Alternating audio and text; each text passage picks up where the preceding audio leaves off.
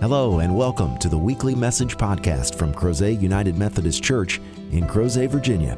We invite you to join us in person any Sunday for our contemporary service at 9:30 a.m. or for a more traditional service at 11 a.m. Please visit us online at www.crozetunitedmethodist.org for further information. We hope you enjoy this week's message from Crozet UMC. Comes to us from the Gospel account of Matthew, chapter 23, verses 11 and 12. The greatest among you will be your servant.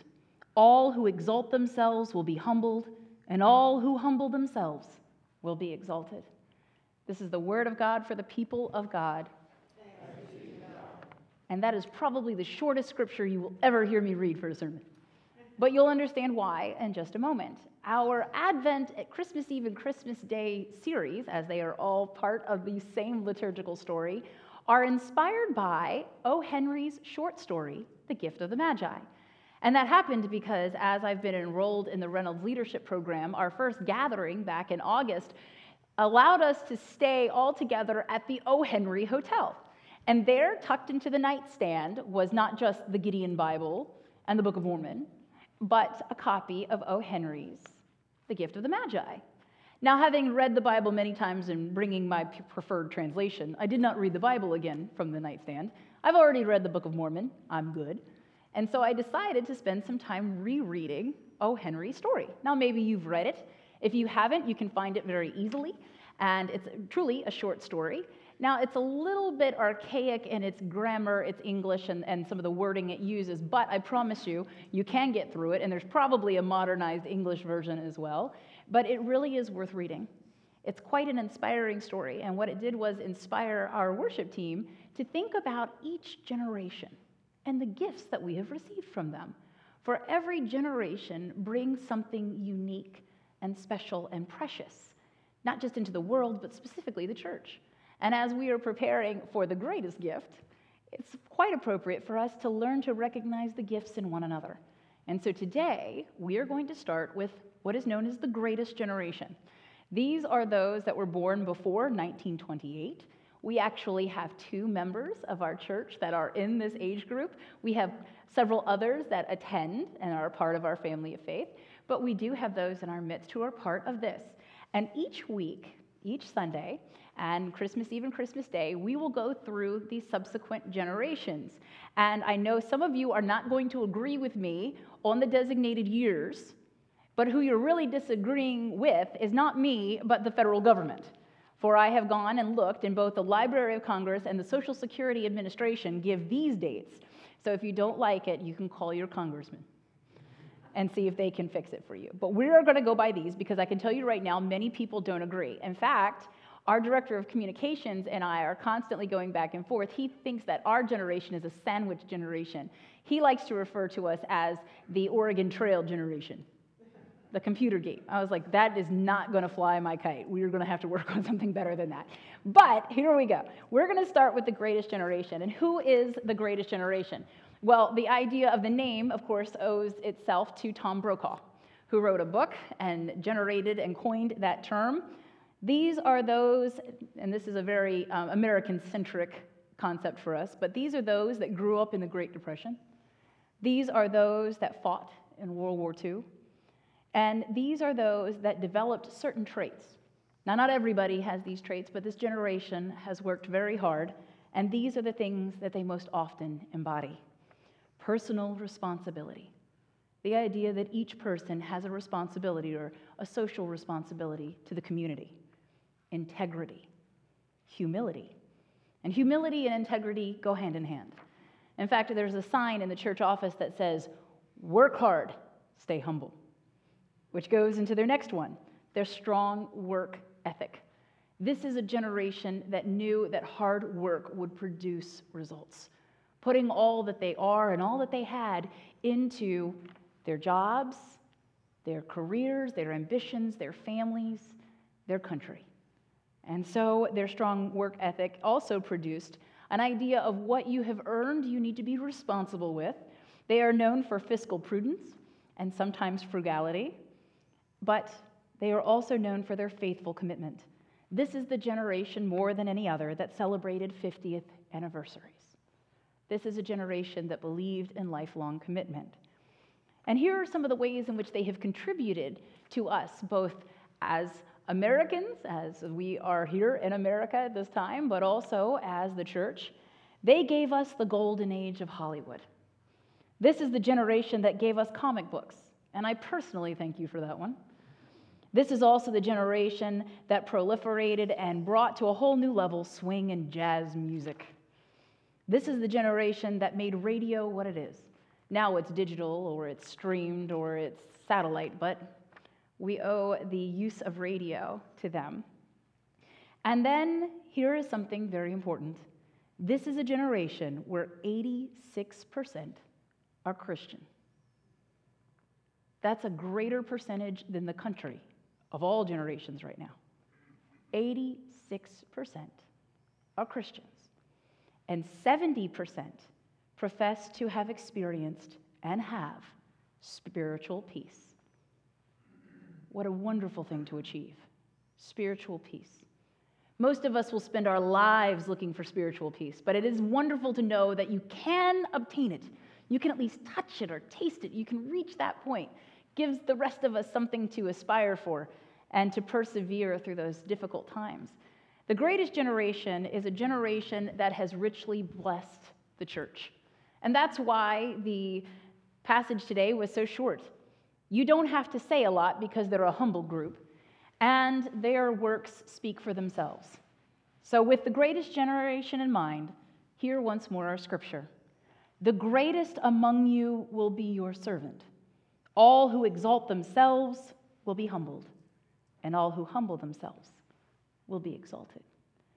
This is a group of people that don't insist on touting their own accolades and tooting their own horn.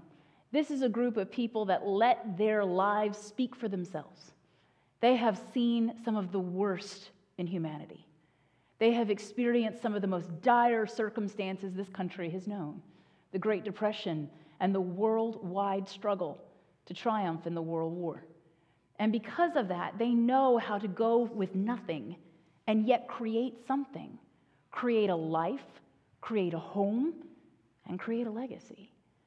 These are those that believed very strongly in their responsibility to other Christians. By and large, these are the most faithful and consistent givers in churches. These are those who tithe. These are those that believe that they do worship the Lord with all that they are and all that they have. They also believe most sincerely in Christian education. This is the group that brought forth that wonderful Sunday school system.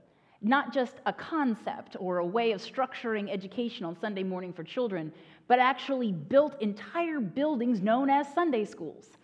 And Methodists were especially in, embracing of the idea of Sunday school. In fact, many of you might have been a member of a church that had a Christian education building that was specifically designated for Sunday school. Our old sanctuary over here is now our Christian education building, in that that is where our preschool ha- is every Monday, Tuesday, Wednesday, Thursday, and Friday.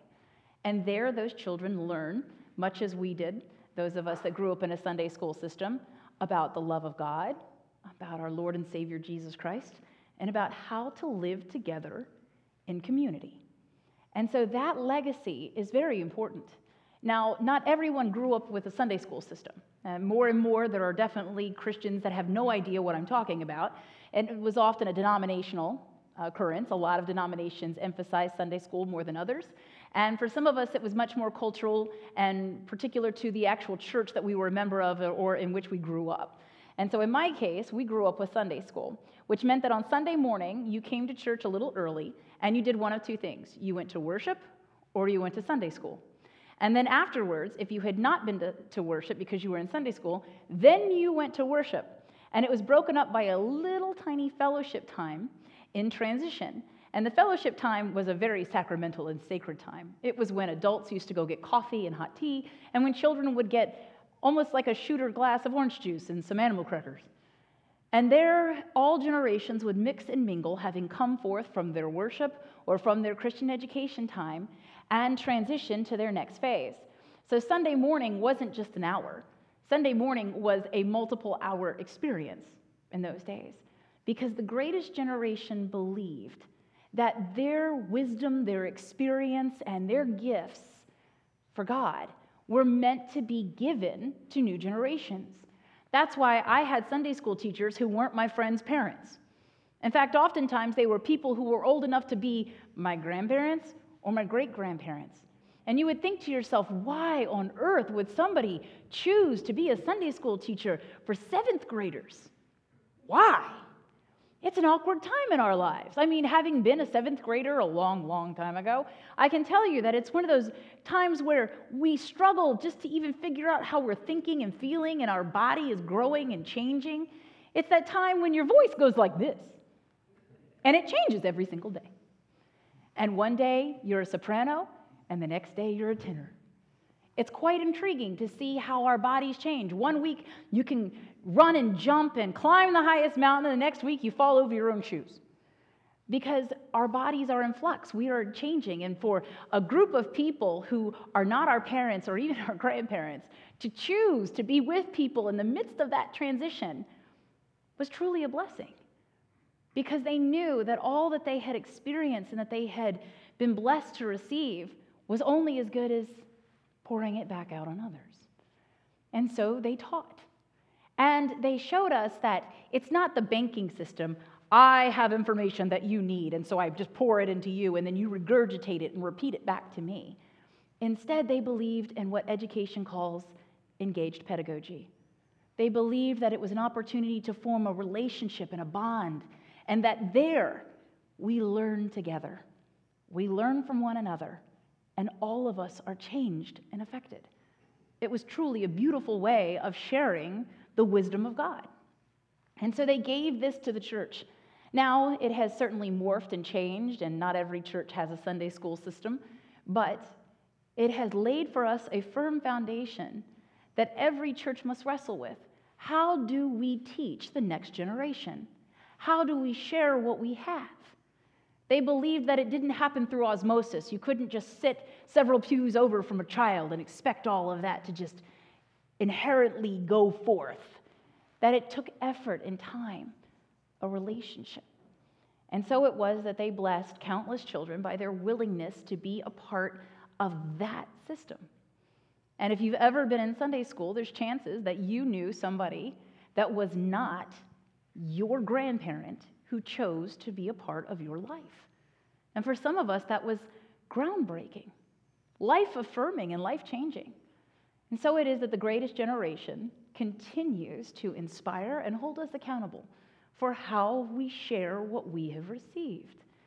Now, I had my own experience with the greatest generation. Both of my grandparents, both sets of my grandparents, were from the greatest generation. They were not carbon copies of each other. They were from different areas and regions of the country, and they had different backgrounds. And uh, one was definitely more embodying of the frugality piece than the other. Uh, in fact, my father's parents, who I'm about to talk to you about, were the best uh, example of that to me. And they lived in Missouri, or Missouri, if we're talking to them. They lived in Missouri, and they came there as transplanted Pennsylvania Dutch of German descent. And so, looking for a new life for themselves and their families, their ancestors traveled all the way from Pennsylvania to Missouri. And they ended up settling in this little town called Joplin. And there they built, through hard work and sweat and toil, a new life a life that produced generations, including my father. And because of that, we had the opportunity to travel there. We were living in Northern Virginia, and we would travel about every two or three years. My parents would pack me up into the car, and then later on, my sister, and we would traverse the day and a half it took to get to Missouri. And when we would get there, we would experience a life wholly different from ours in Northern Virginia. Things were not the same in Joplin as Fairfax County. And in Joplin, people did things differently. So in Joplin, I was experiencing the fact that they didn't have the same expectations for immediate gratification. They believed instead that hard work would produce results. So when I showed up with my Game Boy, a video game in the 80s, when I showed up with that, my grandfather said, Why does she need that? She doesn't need that. Well, for me, it was the respite from all of this, like, stuff that I didn't understand. Why are we saving twist ties? You get a new twist tie with every bag of bread. Why do you need to save the twist ties? I didn't understand. Why are we saving everything? Every margarine container, every jar. Save all these things. Why? Because this was a generation that knew what it was like to have nothing. This was a generation that knew that if you had something and you worked at it and you thought about it, you could use what you had, however small, and make it work. And so, yes, they saved twist ties. My grandmother saved styrofoam meat trays stacked to like here. My grandmother was able to save all kinds of things. And we would go to her house and we would be amazed. She outlived my grandfather by over a decade, and we would see the things that she was doing, and us with our modern consensus would look at it and go, That's weird. That's so strange. What does she need this for? But we didn't understand. She had seen this world at its worst. She had seen people that had nothing in the Depression. She had seen this world when it was scavenging just to have enough as the entire world seemingly fought in the war. A war that has not yet been duplicated, and by the grace of God, may it never. She had survived all of that. She had come of age in those times, and they had changed her and how she looked at the world, how she looked at things. And it wasn't that she was hoarding, it was that she believed that if God help us, the day came where people once more had nothing or they were struggling, that those that had saved could help each other. And that those things that we once looked at as inconsequential might once more be of use.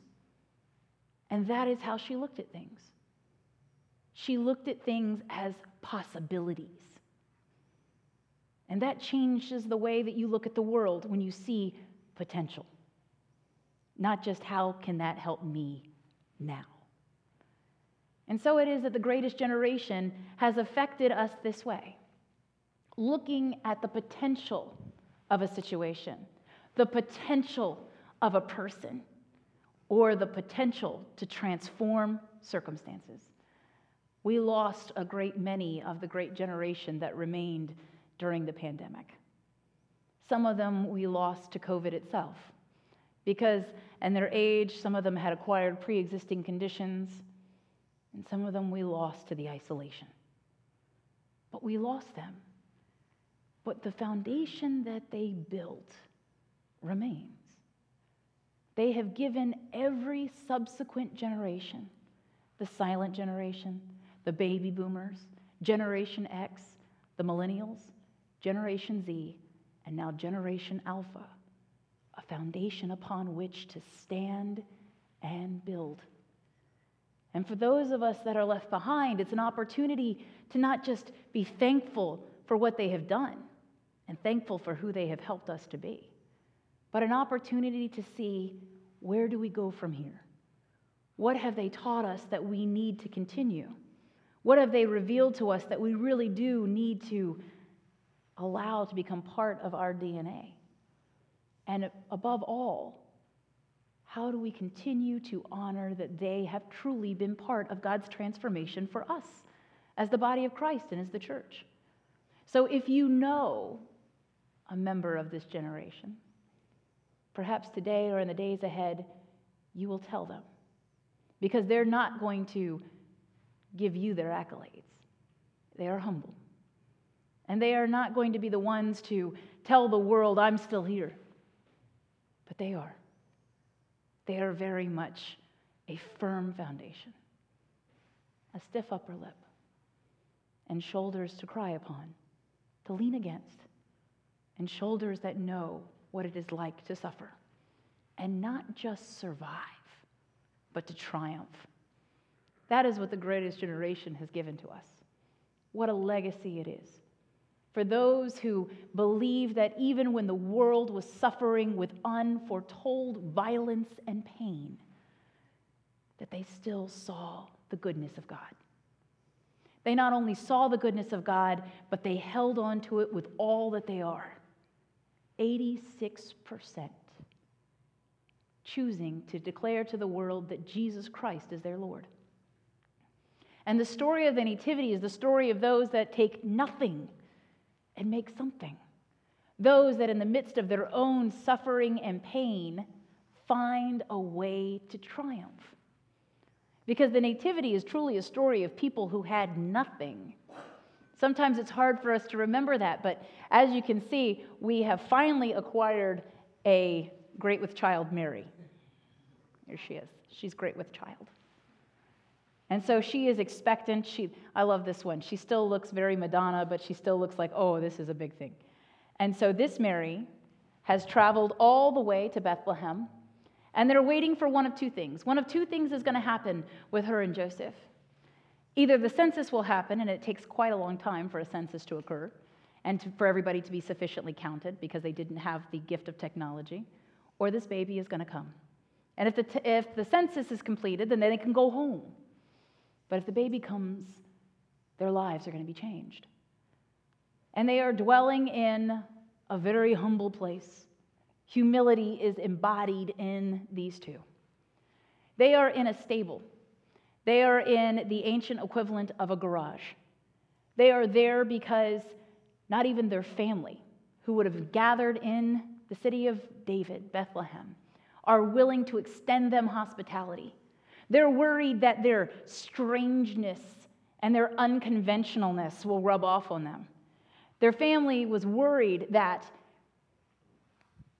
this woman who is pregnant out of wedlock might actually profane them. And they can't wrap their heads around a man that would choose to marry her, even though her child is not his. And they want nothing to do with it. So much so that a woman who was great with child in her third trimester, almost up to the point of giving birth, and her husband, who have traveled very hard and very long, are stuck in a stable with animals. And there they make the most of it. There they try to persevere and find their joy and hold on to their hope. And there in the stable will the Christ child come, laid in a manger that is built of their hopes and their dreams for the child. There the child will emerge amidst circumstances that were so humble and lowly we could not fathom them ourselves. And yet, there, the spark of the divine, the light in the darkness will shine forth. And if that doesn't describe the greatest generation, I don't know what does. They are those that found a way to keep their light burning. They are those that found a way to help other people light their lights in the midst of darkness unparalleled. And while so many of them may be gone from our physical presence, are they not on our minds and in our hearts? And are they not now in God's hands? We will see them again. And in the meantime, we are the ones to whom they have bequeathed their legacy. All the generations that remain. We are those that must decide how to build the next layer of our foundation. My grandparents and those of the greatest generation laid a very firm foundation. It's very level and it's very well done. And now, my parents of the silent generation and the boomer generation have laid their next foundations upon it so that my sister and I, Generation X and Millennial, may build our next piece. And my son, who is Generation Z, I look to him and see how much farther can we raise them up. But I can only do that because many, many decades ago, people like my grandparents decided that no matter what the world threw at them, no matter what their circumstances or how lowly and humble their state, that they were going to make the most of it and let the light shine. May we be inspired. May we be challenged. And may we be grateful for those that the world has come to know as the greatest generation. May it be so. In the name of the Father, and the Son, and the Holy Spirit, we pray. Amen. Thank you again for joining us for this week's podcast. We hope you found the message meaningful, and we invite you to join us in person as we gather for worship at Crozet United Methodist Church every Sunday at 9:30 a.m. and 11 a.m. Please visit us online at www.crozetunitedmethodist.org to learn about ways you can connect with God and your neighbors through the ministries of Crozet UMC. Have a great week.